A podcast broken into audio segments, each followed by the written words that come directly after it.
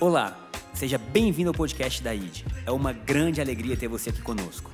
Que essa mensagem, onde nós compartilhamos o Evangelho, possa entrar no mais profundo do seu coração e gerar mudanças em sua vida. Um grande abraço. Vamos à mensagem. Mas o tema da pregação hoje é um evangelho de fariseus. Podemos ir para casa, já, já, já valeu. Queria que você falasse para quem está do seu lado, carinhosamente, o evangelho de fariseus. Porque veja bem, na pregação dela, ela trouxe a, parábola do bom samaritano. Então eu vou explicar rapidamente a parábola para a gente entender um pouco do que está acontecendo. Há um escriba, um mestre da lei, e ele está querendo entender mais do reino de Deus, e ele está querendo perguntar para Jesus, não que ele quisesse aprender, mas eles estão junto com os fariseus tentando achar em Jesus falta. Porque é isso que a religião sempre faz, tenta achar algo que está faltando.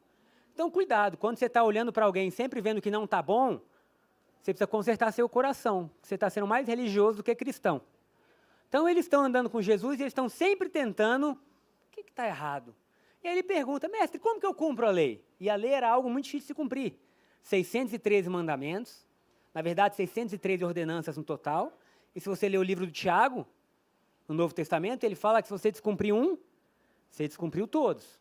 Então ele está perguntando para Jesus, e Jesus fala assim: o que, que você acha? E ele coloca duas coisas.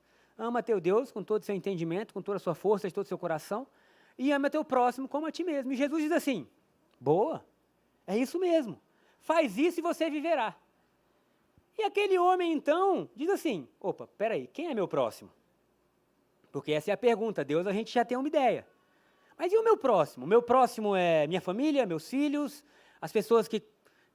meus amigos. Quem é meu próximo? E aí Jesus traz aquela parábola para mostrar que você cumprir o preceito da lei é muito difícil. É muito difícil e é impossível, porque só Jesus cumpriu. Então ele traz a, a parábola, chamada um bom samaritano, e lembrando, gente, que xingamento naquela época não era fariseu. Hoje, se alguém chama de fariseu, e você está na igreja mais seis meses, você já acha uma afronta, não é? Se alguém falar assim, seu samaritano, você vai dizer, ô, oh, tudo bem. Mas se chamarem de fariseu é problema. Na época de Jesus era o contrário. Então, o samaritano não era um problema político, não era um problema de ideologia, não era um problema que podia ser consertado. Para eles era um problema de sangue, era de DNA. Então, o povo judeu não podia se misturar porque eles guardavam a promessa e deles viria o Messias, e veio. Então, eles não podiam se misturar. E o samaritano cedeu, casando judeu e povos de outros, gente de outras nações, de outros povos. Então, quando um judeu olhava um samaritano, ele dizia assim: o sangue dele está impuro. Então, o nosso problema com eles é além do que se fala, é a própria vida. Você já imaginou você olhar para alguém e falar assim: essa pessoa o sangue dela é contra o meu. Eita. E aí Jesus começa: certo homem, ao que foi dito domingo passado, que provavelmente um judeu, tendo visto o caminho de Jerusalém para Jericó, tenho certeza que todo mundo lembra. Esse homem é espancado, agredido por ladrões, ele é deixado à beira do caminho, e passam três pessoas. Primeiro, um sacerdote. E o que foi explicado, depois você escuta no Spotify, no Spotify, podcast, YouTube. Se você não viu, veja. Se você já viu, vale a pena rever, para você chorar um pouco mais. E aí o sacerdote passa pelo caminho e ele vê. Só que ele não quer se contaminar. E olha, você precisa entender que ele tinha motivo para não ir, porque o sacerdote, o judeu, não podia se sujar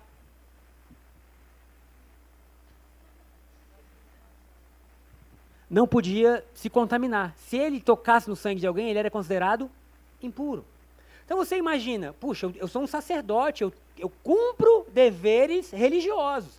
Se eu tocar nesse homem ensanguentado, eu vou estragar a vida de todo mundo que eu estou cuidando. Era isso que o sacerdote fazia. Então ele tinha motivo.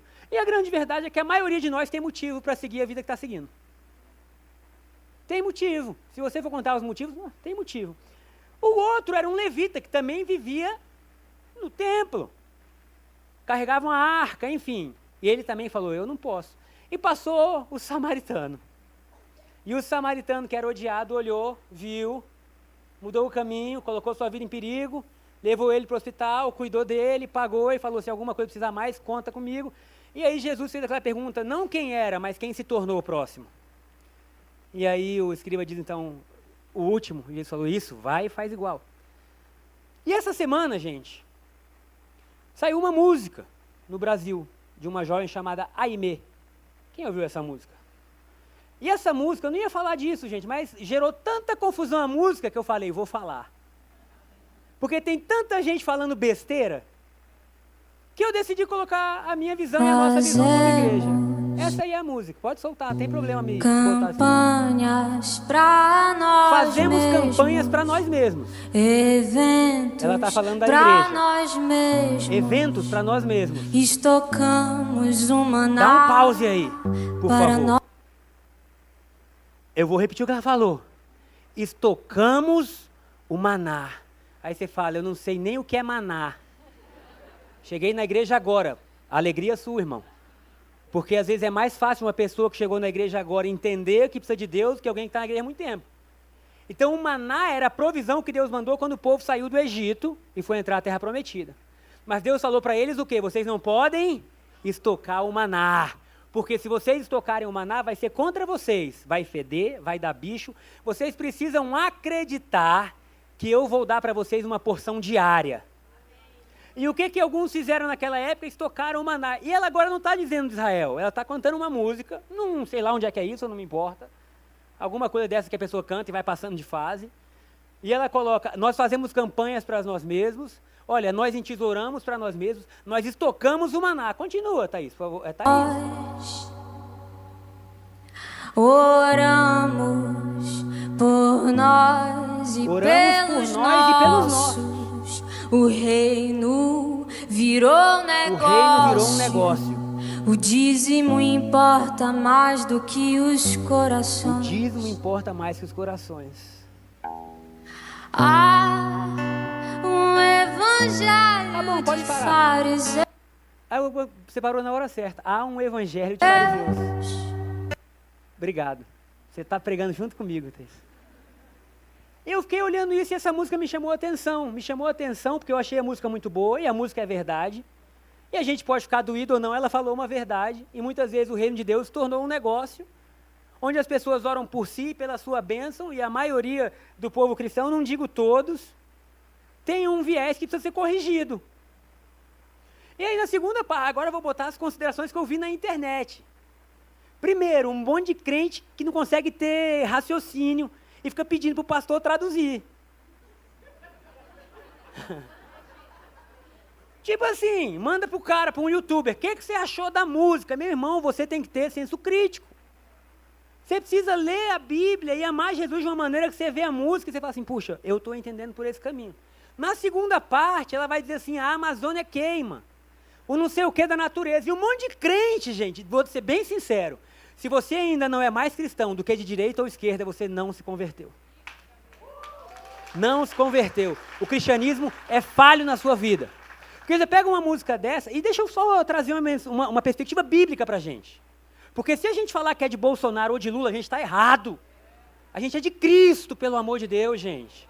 De Cristo. Votamos com inteligência, votamos por princípios bíblicos. Agora, nós temos que entender que a nossa salvação vem de Deus. E aí, o que, que o povo cristão começou a falar? Mais uma marxista, que fala para proteger a natureza. Quando Deus colocou Adão no Éden, ele falou o quê? Protege, cuida do jardim. A esquerda só pegou uma pauta que é bíblica. Simples assim. E o que, que a gente precisa dizer? Não é nem de esquerda nem de direita, é da igreja. E não se colocar agora criando uma guerra política em tudo. Mas vamos lá, vamos continuar que eu não quero entrar nisso. Porque só de falar nisso os ânimos ficam acirrados ainda. O que demonstra que a gente precisa de arrependimento. Porque muitos consideraram um ou outro governo a salvação da vida. E se só a salvação da vida vem de qualquer um que estiver no principal cargo da nação, sua vida é fajuta. Agora, temos que olhar para Cristo e pensar, Deus, nos dá sabedoria para que a gente possa viver sabendo que quem está lá implica muito. Mas nós nunca vamos colocar a nossa fé em quem está lá. O nosso Deus não se assenta na cadeira do Brasil. Se assenta no trono que é sobre todo o trono. Ele era, é e há de vir. Governo vem, governo vai, e a notícia continua atual. Cristo vive.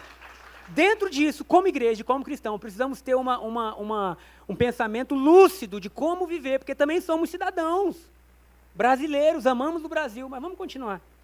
E aí eu fiquei vendo, cara, que boa parte da igreja, olha que loucura, por isso que é um evangelho de fariseu, ficou machucado com a menina. E aí começou, meu irmão, a, a acabar com a menina. Dizendo que ela era do diabo. É, a gente ri porque a gente já não. E não, porque ela se levantou contra a igreja. Ela não se levantou contra a igreja nenhuma. Ela expôs algo. Se doeu, talvez seja um sinal, né? E a outra parte, gente, que eu fiquei vendo, nossa, essa era a profeta que esperávamos. Gente, o crente é meio doido. Que isso, gente? Bem-vinda, João Batista. Umas loucuras, velho. É sério. Aí você para assim e fala, rapaz, o que foi que eu perdi? Será que eu estava dormindo e não. Será que eu estou lendo o livro errado? Será que. E aí o que, que eu quero trazer para a gente? Nós, como povo de Deus, a gente precisa ler estudar, ter dúvida, perguntar. Porque essa menina, ela é uma voz, mas ela não é João Batista, ela não é o profeta que a gente estava esperando. Jesus já veio, já mora em nós, gente. Então, beleza. Eu quero trazer um rápido pensamento bíblico sobre o que, que eu achei da música e como que eu interpretei a música. E talvez sirva para você também. Então, o primeiro ponto da nossa pregação é fariseu. O que é? O que, que é um fariseu? Porque quem aqui sabe o que é um fariseu? Levanta a mão. Se for no primeiro culto, metade não sabe nem não sabe. É impressionante. Quem não sabe o que é um fariseu, levanta a mão e não tem problema nenhum. Eu estou falando, tem gente que não levanta por nada. É simples. Sabe ou não sabe a pessoa?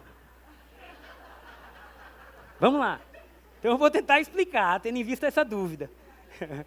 Quem é o fariseu? Primeiro, você não vai ver nenhum profeta da antiga aliança citando esse termo fariseu. Nenhum. Abacuque, Ageu, Oséias, Isaías, Malaquias, Jeremias, Daniel. Por quê? Porque durante 400 anos depois do último profeta até Jesus, houve um período de silêncio. Deus não falou nada. E no meio desse período surgiu uma seita, que é considerada seita, chamado fariseu. Quem eram os fariseus? Pessoas que amavam a Torá com toda a vida. Pessoas que elevaram o padrão da religião judaica. Nós vamos dizimar jejuar duas vezes por semana, nós vamos fazer com que isso aqui seja levado a sério. Então eles estudavam a mais, se empenhavam a mais, se doavam a mais, de forma que na hora que Jesus chega em cena, quem é o grupo que está no topo? Os fariseus. Então, se você chamasse alguém de fariseu naquela época, era como assim: puxa, você agrada a Deus, seu zelo agrada a Deus. Deu para entender? Então, essa palavra fariseu, peritim, significa separado. Eles criaram algo dizendo: nós somos separados para Deus. E o nosso prazer é esse. Então vamos lá, o primeiro ponto então foi dito que era um fariseu, então eles entendiam muito da Bíblia, eles liam, eles oravam, eles estavam o tempo inteiro tentando fazer aquilo que era certo. E eu quero trazer agora uma continuação para a gente entrar no segundo ponto. Mesmo eles tendo toda todo esse esforço, eles não reconheceram o Deus que eles estudavam, quando Deus apareceu na frente deles. Eles estudaram sobre Deus, debateram sobre Deus, se consagraram para Deus, e quando Deus apareceu, eles rejeitaram Deus. Então, o segundo ponto, hoje, é algo simples, duro de aguentar. Será que você pode falar duro de aguentar? Porque foi assim que os fariseus foram na vida de Jesus. Duro de aguentar. Porque tudo que Jesus fazia, eles queriam uma base e um estudo para validar ou rejeitar. E a maioria das coisas foi rejeitado. Eles brigaram com os milagres que Jesus fazia. Por exemplo, Jesus mandou um paralítico andar e Jesus falou: Perdoados estão os seus pecados. O que, que os fariseus pensaram no coração? Quem é você para perdoar pecado? E aí Jesus, sabendo que está no coração, diz: O que, que vocês estão pensando no coração? Quando Jesus expulsa o demônio de um filho, de um pai que levou o menino possesso, ninguém conseguiu expulsar. Chegou até Jesus, o demônio foi embora. Depois eles falaram assim: ele expulsa os demônios pelo maioral de Beuzebu. Quem lembra disso? E aí Jesus fala: rapaz, como pode uma casa progredir se ela está dividida? Então todo o ministério de Jesus foi tido com embate com eles. E aqui eu quero trazer cinco pontos, na verdade, cinco passagens, que vão nos elucidar um pouco o que, que aconteceu com eles. Lucas 16, 14. E abre seu coração que agora a gente vai acelerar. Lucas 16, 14. Os fariseus que fala alto com coragem. Amavam o dinheiro. Uma das características que Jesus traz é que os fariseus amavam o dinheiro. Em outra versão que a gente leu no primeiro culto, dizia assim: os fariseus que eram avarentos. Cuidado, meu irmão, presta muita atenção, que tem muita coisa que a gente julga para fora que não está fora, está dentro. E é fácil a gente olhar para fora e falar: Fulano ama o dinheiro. E essa semana eu tenho pensado muito: Deus, retira isso do meu coração. Quando vem uma, uma palavra do Bruno, que está ali, e ele falou: a natureza foi criada e a natureza dá. Dá ou não dá? Dá. O sol brilha, a chuva cai, as plantas crescem, as flores embelezam.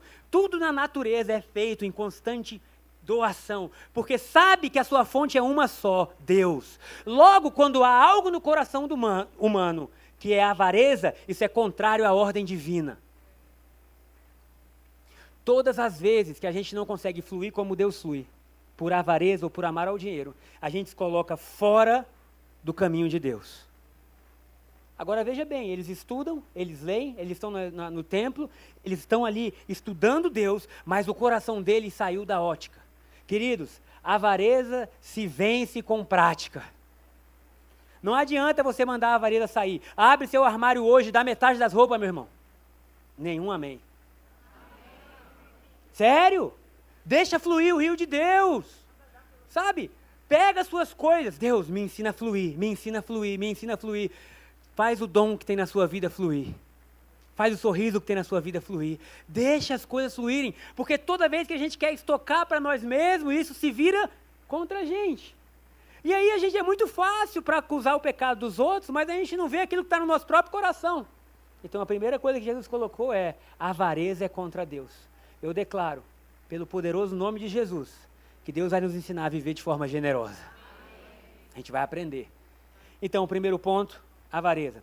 O segundo, é Lucas capítulo 12, versículo 1. Então veja bem, um evangelho de fariseu é considerado por pessoas que são avarentas. Lucas capítulo 12, versículo 1.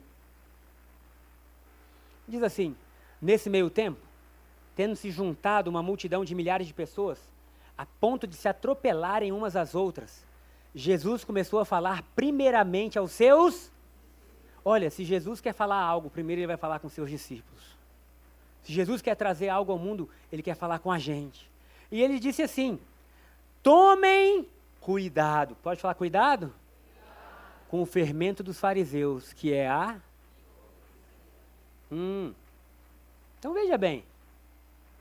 Jesus está dizendo: existe um povo que quer parecer mais por fora do que por dentro. Existe um povo que quer ser honrado pelo que está apresentando, e isso não agrada a Deus, porque Deus sonda coração. Então ele está dizendo, os fariseus, eles ocuparam um lugar que parece que eles estão sendo bem quistos por todo mundo. Parece que eles alcançaram um status na vida, e Jesus está sendo contra isso, dizendo que esse lugar gera em nós hipocrisia. E essa hipocrisia faz a gente começar a medir todo mundo. Um dia desses, vocês acreditam? Que estavam me arguindo, por que, que a gente não começa o culto com a paz do Senhor? Eu falei, porque a gente não quer. Mas, biblicamente falando, tinha que começar com graça e paz. Porque era o que Paulo falava. Mas nosso apóstolo, ele sobe aqui e fala shalom, shalom. E ele fala assim, mas por que, que vocês dão um bom dia? Porque no Brasil as pessoas dão um bom dia. Mas se um dia a gente for tomado pelo Espírito Santo e ele quiser que todo culto a gente dê graça e paz, a gente vai dar. Mas a gente nunca vai fazer algo se tornar um rito simplesmente para agradar. Simplesmente porque se eu estiver pregando com a Bíblia debaixo do braço ao invés de abrir ali, eu pareço mais crente. Eu não quero parecer crente. Chega, meu irmão. Esse negócio de parecer algo levou a gente ao descrédito. A gente tem que parar de parecer e ser ser. Muita gente até hoje fala do jeito que eu me vi. Você não parece pastor. E daí? Fala, você é muito jovem. Minha esposa gosta. Obrigado, meu amor. Quieta, Shaila. Misericórdia. Quando ela não está pregando, ela está aqui, né? Mas é um jeito. E aí o que ele está dizendo? Livra da hipocrisia. O que, é a hipocrisia? Você abraçou um jeito de ser, mas não abraçou a vida. Você abraçou, às vezes, coisas que fazem você parecer. A máscara que às vezes você usa para fingir que está tudo bem. E Deus está dizendo: Eu não estou vendo máscara, eu estou vendo coração. Então, o segundo ponto que eles tinham, hipocrisia. É, vamos agora para Lucas capítulo 18, versículo 10. Continuando a saga do fariseu. Jesus está dizendo o seguinte: uma parábola. Dois homens subiram ao templo para orar. O desejo é justo? Muito. Para orar. O que é oração? É uma fala com Deus, é uma conversa com o Altíssimo. Agora, toda parábola de Jesus, o objetivo não é a parábola em si, é o que está por trás da parábola.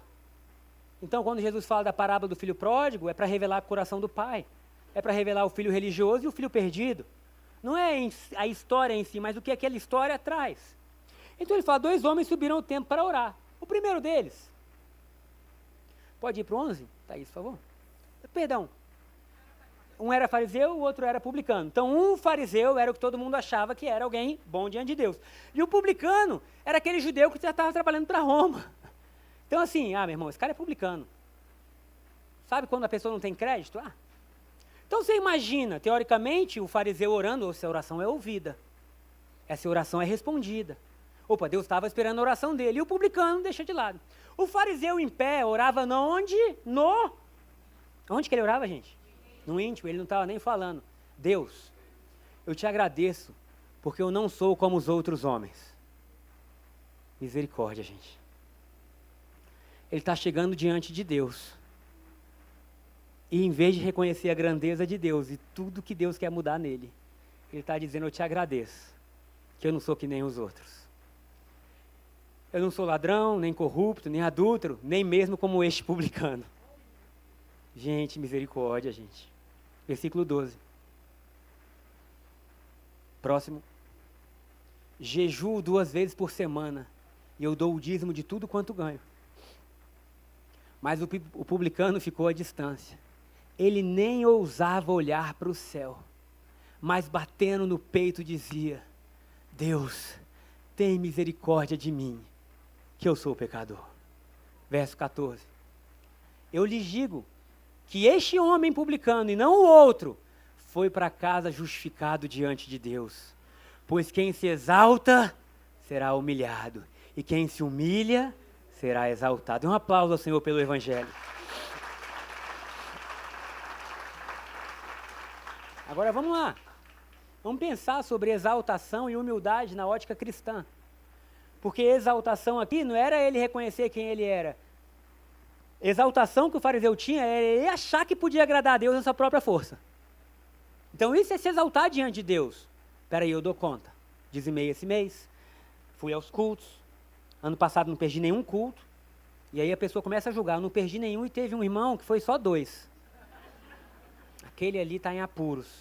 Não, e foi só dois, depois fez besteira, foi para purificar.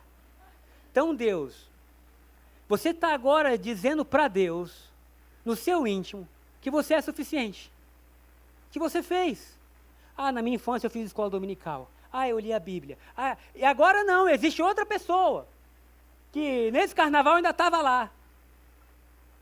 Macetando, marretando, sei lá o que o velho de Sangalo falou, né? Estava lá fazendo isso. E de repente ela chega à igreja e o louvor toca. Ela diz assim: Meu Deus, como eu preciso de ti. Eu não sou digno nem de olhar para o céu, Deus, muda a minha vida. O que Jesus está dizendo é que Deus que vê o íntimo, vê essa pessoa e fala assim: essa vai ser justificada. Por quê?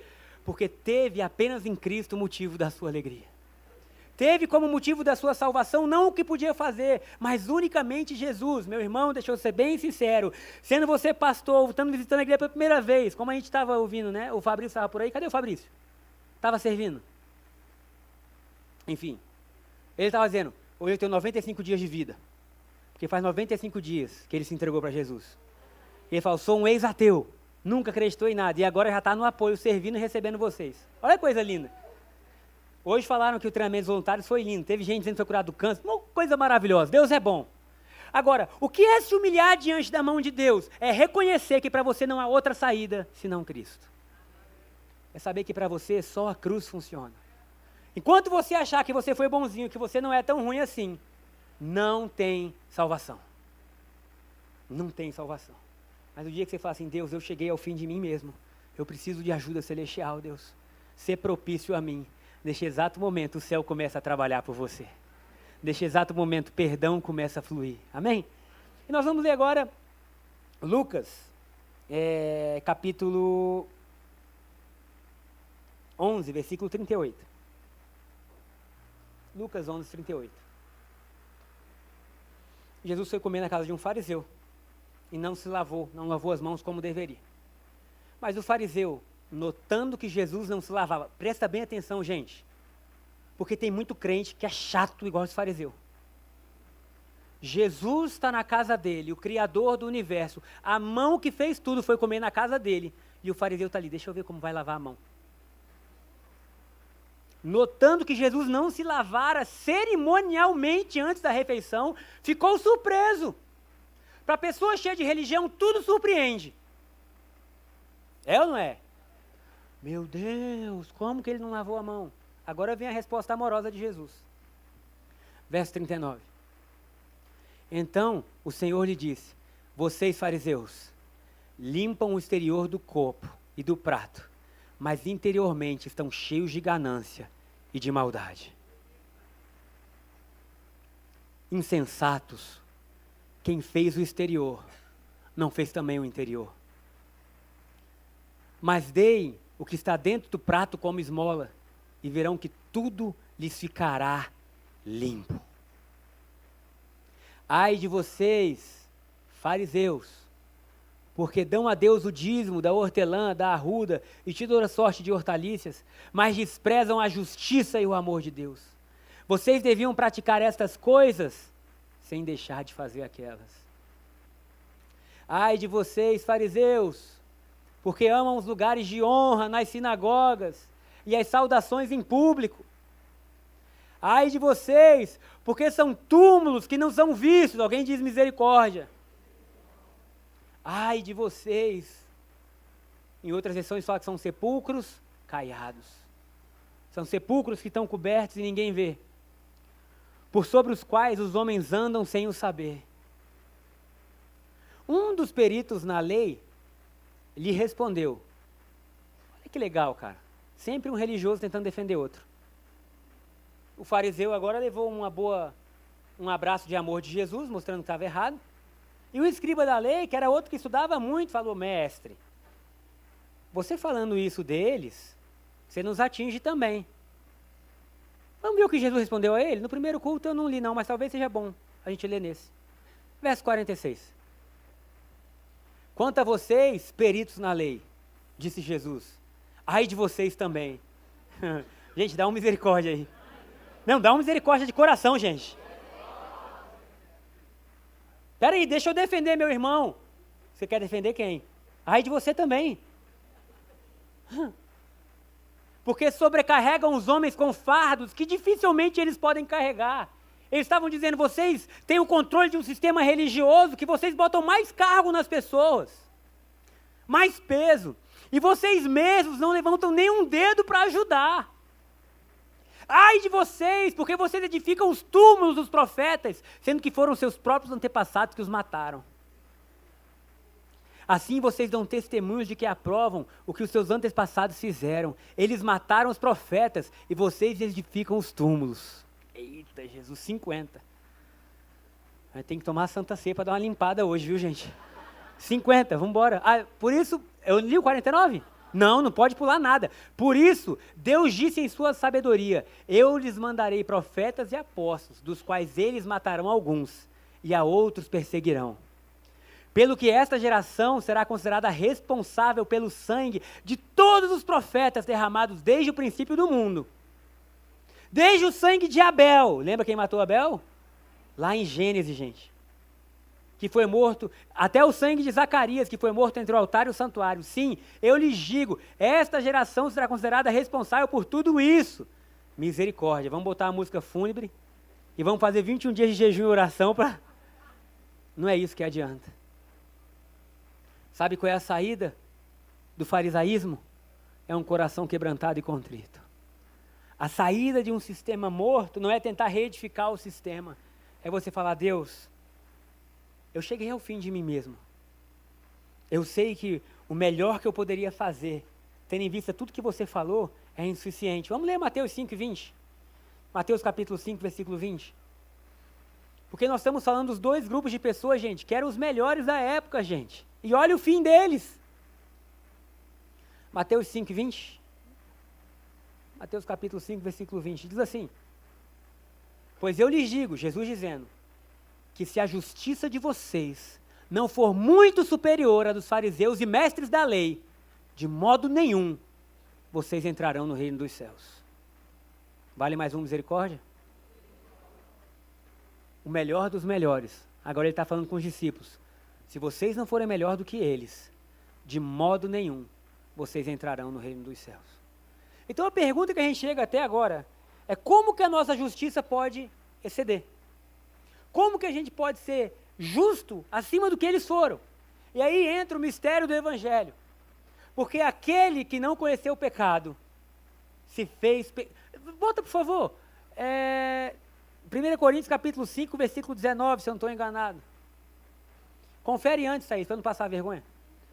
Porque aquele é 20, é 19 e 20, pode ser o 20. 1 Coríntios 5, 20, porque aquele que não conheceu o pecado se fez pecado por nós. E agora? Vamos ver se é. Não é esse não? Acha aí, Serginho. Eu vou citar de cabeça o versículo, depois a gente acha a referência, tá bom? Porque aquele que não conheceu o pecado se fez pecado por nós. Para quê? Para que nós fôssemos feitos nele justiça de Deus. Olha o que Jesus está dizendo. A justiça do fariseu você precisa passar, exceder. Como que você excede? Entendendo o mistério da cruz. Porque na cruz aquele que não conheceu o pecado. 2 Coríntios 5, 21. Porque aquele que não conheceu o pecado se fez pecado por nós. Deus tornou o pecado por nós, aquele que não tinha pecado, para que nele nos tornássemos justiça de Deus. Vou repetir isso. Eu vou repetir isso, porque esse aplauso tem que ser mais forte. Porque não é através do farisaísmo, nem da vida dos escribas, o que Paulo está dizendo é: Deus tornou o pecado por nós, aquele que não tinha pecado. Ou seja, o único justo foi feito injusto. Para quê? Para que nele, em Cristo, nos tornássemos justiça de Deus. Aplauda o Senhor. Então, quem eram os fariseus? A gente descobriu. Quais eram os erros dos fariseus? Esse. E aí chegamos ao terceiro ponto de hoje. Fariseu? Eu? Será que você pode dizer isso? Fariseu, eu? Você. Eu. Porque sabe o que assusta? Quando a gente vê um vídeo e as pessoas não tomam um vídeo para si. A maioria dos comentários é realmente se a igreja tal fizesse isso, o mundo ia ser melhor. Se tal pessoa repartisse os bens, o mundo seria melhor. E a mesma ótica do fariseu olhando para o publicano está na gente. Então o fariseu eu eu. Porque só quando eu entender que eu preciso de mudança, eu passo a ser a transformação. Só quando eu entender que Deus está chamando a mim, eu começo a mudar. Porque é muito mais fácil terceirizar a culpa. Ah, se alguém ajudasse a Shaila aí nos presídios. Ah, se alguém ajudasse as crianças da Índia que são perseguidas por causa do Evangelho. Ah, se alguém fosse no sertão. Ah, se alguém. Ah, se alguém. Um dia Deus está tendo um encontro maravilhoso com Isaías, Isaías capítulo 6. E depois de Isaías ver o trono do Senhor, há uma frase dos céus dizendo assim: Quem há de ir por nós? E Isaías não fala, o rei vai. Isaías fala o quê? Eis-me aqui, Senhor. Então esse ponto é para trazer para nós a responsabilidade. Porque é muito mais fácil a gente abraçar os nossos motivos e terceirizar. Ah, não, porque o evangelho seria melhor se a ID fizesse isso. Não, se os pastores fizessem isso. Meu irmão, o Evangelho não é vivido por uma instituição. O Evangelho é vivido por pessoas comuns que encontraram um Deus extraordinário. Cada um de nós, aonde nós estamos, por onde nós passarmos. Então, quando eu fiquei pensando isso e eu estava ouvindo a música, eu fiquei pensando: aonde eu errei, Deus? Onde que eu guardei o maná para mim, Deus? Aonde que eu confio mais nos investimentos que eu estou fazendo do que na tua bondade, Deus? Deus, fala comigo. Fala comigo, Deus, me mostra. Aonde, Pai, que as campanhas é para um bem próprio e não para o bem do reino. Em nenhum momento, gente, diante de Deus, passou na minha cabeça. Aí sabe o que eu li nos comentários? Um tiro direto nas igrejas de Alphaville. Ah, quer dizer que rico não tem que se converter mais não. Porque o evangelho virou só do sertão. Aí os ricos, não, meu amigo, não é nós contra eles. É Deus levantando uma igreja operante em todos os lugares.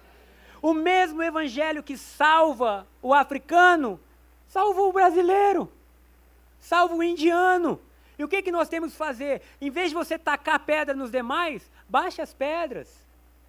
Posso ouvir um amém, gente? Porque o povo encrenqueiro é o tal do crente. E nós precisamos parar com isso. Você é arminiano ou calvinista? Você é isso ou você é aquilo? Você fala em línguas ou você não fala em línguas? E nós vamos criando divisões no nosso meio. Quando Jesus falou que quando nós fôssemos um, o mundo conheceria que Ele é o Senhor. Mas a gente briga até por missão. E aí o que a gente tem que fazer? A culpa não é dos outros, a culpa é nossa. Deus nos dá habilidade para amar os nossos inimigos. Porque tem gente, irmão, que você vai ter que ter um amor redobrado para abraçar. Tem ou não tem? Tem. Tem aquele irmão que é chato, que nada funciona, que reclama de tudo. E é muito mais fácil você amar o bonzinho. Mas aí Deus fala assim: ei, eu amei você quando você era insuportável. Eu amei você quando você estava à beira do caminho. Aí fala, Deus é verdade. Ama quem você ainda não consegue. Oh, Jesus, me ajuda, me ajuda, me ajuda, Deus, me ajuda. Porque senão, a gente como igreja pega uma responsabilidade nossa e bota a culpa em quem quer que seja. Mas hoje Deus está dizendo assim: fariseu eu, em transformação. Para quê? Para não ser fariseu, ser filho de Deus entender que eu saí dessa posição de crítico, que eu saí dessa posição de juiz e agora eu quero ser como Paulo. Paulo serve suas cartas, eu, o maior dos pecadores, eu, servo de todos. Irmãos, quando os servos e os apaixonados por Jesus se multiplicarem, o mundo vai ser transformado. E aí eu termino. O último ponto de hoje é de Jerusalém a Samaria. Gostou, Charla? Vem à noite.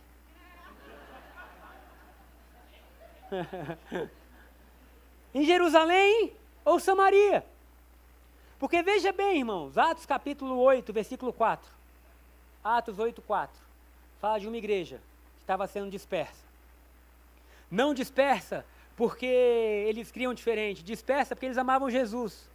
E naquela época, quem amava Jesus estava morrendo, gente. Gente, Nero usou os cristãos para serem é, tochas para iluminar Roma.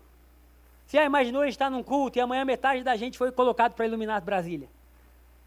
Quando o hebreu só que eles foram partidos ao meio, eles foram partidos ao meio. Eles foram cerrados ao meio. Eles perderam todos os bens por amor ao Evangelho. Não porque eles tinham que fazer isso, mas porque eles foram tomados por uma paixão maior do que eles. Eles foram tomados por um propósito maior que eles. Os que haviam sido dispersos, expulsos, pregavam a palavra por onde quer que fosse. Ah, gente por onde quer que fossem, porque agora eles se tornaram a palavra. Se eu estou em Jerusalém, Jerusalém vai ser alcançado. Mas se eu for expulso para Samaria, eu vou chegar lá e eu vou falar.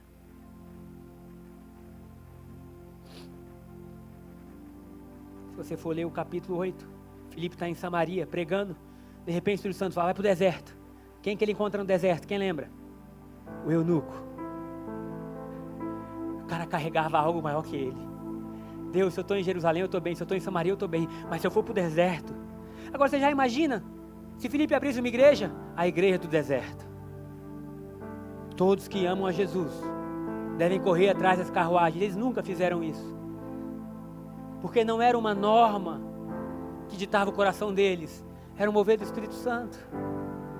Era o mover do Espírito Santo, gente. E aí sabe o que acontece? Qual é o nosso chamado hoje? Transforma o que está perto. Gente, dizendo bem sincero, com todo o meu coração, para de se iludir. Se Deus colocou no seu coração, como Francis Chen, de acabar com o tráfico de, de, crianças, amém, é um propósito maior que ele, ele vai fazer isso, Deus vai dar a ideia de um livro, ele vai vender o livro, mas talvez você não tenha esse propósito, qual é meu propósito? Irmão, não adianta nada eu chegar aqui, de terno e gravata, paz do Senhor, igreja, lavada e remida pelo sangue, e está tratando a minha mulher como se não fosse minha mulher. Não adianta nada, nada, nada, nada. E sabe qual é Jerusalém ou Samaria? Sua casa. Querido, eu falei no primeiro culto, meu filho está fazendo nove anos essa semana, o Lucas. Eu já chorei várias vezes. Eu estou meio emotivo, eu não sei porquê. Mas eu olho e falo assim: obrigado, Deus. Nove anos maravilhosos. Vão vir muito mais, mas eu sou grato por cada dia. Deus me ajuda a ser Jesus na vida dele. Porque, irmãos, muitos para alcançar um lá longe. Esqueceu quem estava aqui. Esqueceu. Sabe quem pode dar essa sabedoria para a gente? Só o Espírito Santo de dizer: é hora de ficar, é hora de ir, é hora de voltar. Sabe? Porque se Deus for o número um, Ele sempre vai dizer o que é o número dois. É simples. Então, qual é de Jerusalém a Samaria? A gente fala: olha, Deus me colocou para filmar o culto. Eu vou filmar o melhor que eu puder.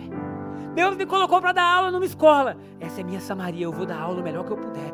Deus me colocou para fazer bolo. Deus, eu vou fazer bolo, declarando que cada um que comer desse bolo vai ser tocado pela sua presença. Eu não sei como, mas eu vou fazer do meu hoje manifestação da sua presença. Eu vou parar de olhar para os outros dizendo: "Ah, se fulano, ah, se Beltrano, ah, se isso". Não, não, Deus. Ai de mim, Senhor. Ser propício a mim, abre os meus olhos, me ajuda a mudar. E aí, como igreja, a gente pode ser o homem, o bom samaritano, que para. Para por quê? Porque entendeu que um dia alguém parou por nós. Mas se a gente honra mais nossa conta do que o cristianismo, a gente não entendeu o que é o cristianismo. Se a gente honra mais nossos recursos, olha, Deus, você pode vir até aqui. Aqui não entra, não. Não, Deus, pode entrar em tudo. Entra no meu casamento, na minha paternidade, entra nas minhas finanças, entra nos cursos que eu fiz, entra em tudo. Estava com o Eric, um dos grandes amigos aqui da igreja, toca abaixo, ele dizendo: Olha, eu tenho faculdades, eu tenho mestrado, eu tenho doutorado, pós-doutorado. Ele falou um monte de coisa. E ele falou assim: é engraçado que às vezes eu estou no meio acadêmico e parece que está todo mundo me julgando, e sempre eu tenho que ser mais e mais e mais, porque é uma competição para ver quem que é mais inteligente. E aí vem Jesus e diz assim: aquele que se humilha. Pega todos os seus cursos e não joga fora, não, não precisa. Bota os pés da cruz. Fala, Jesus, usa cada diploma que eu tive, que eu vou ter. Pai, me faz ser uma bênção, Deus, em Jerusalém ou Samaria. Me faz ser uma bênção pregando. Não quero assustar ninguém, mas ou partido ao meio. Me faz ser uma bênção, podendo usar os meus bens para construir o reino ou para doar. E aí nós saímos de uma igreja chata e presunçosa, que está sempre mostrando que está errado no outro. Tira a trava, né, o, o cisco do olho do irmão, mas não consegue ver a trava que tem no próprio. É tempo da gente voltar para casa hoje dizendo: Jesus, por favor, me mostra o que está errado comigo. E aí, se cada um perceber o que está errado consigo, com certeza absoluta, o Espírito Santo, através de nós, vai poder construir um mundo muito melhor. Será que você pode aplaudir Jesus? Chegamos ao final de mais um podcast. Espero que essa palavra tenha trazido luz e direcionamento à sua vida. Caso você queira nos acompanhar mais de perto, baixe o nosso aplicativo ID Online. Também nos siga nas redes sociais, arroba ID Brasília, para saber tudo o que está acontecendo. Um grande abraço, nos vemos em breve.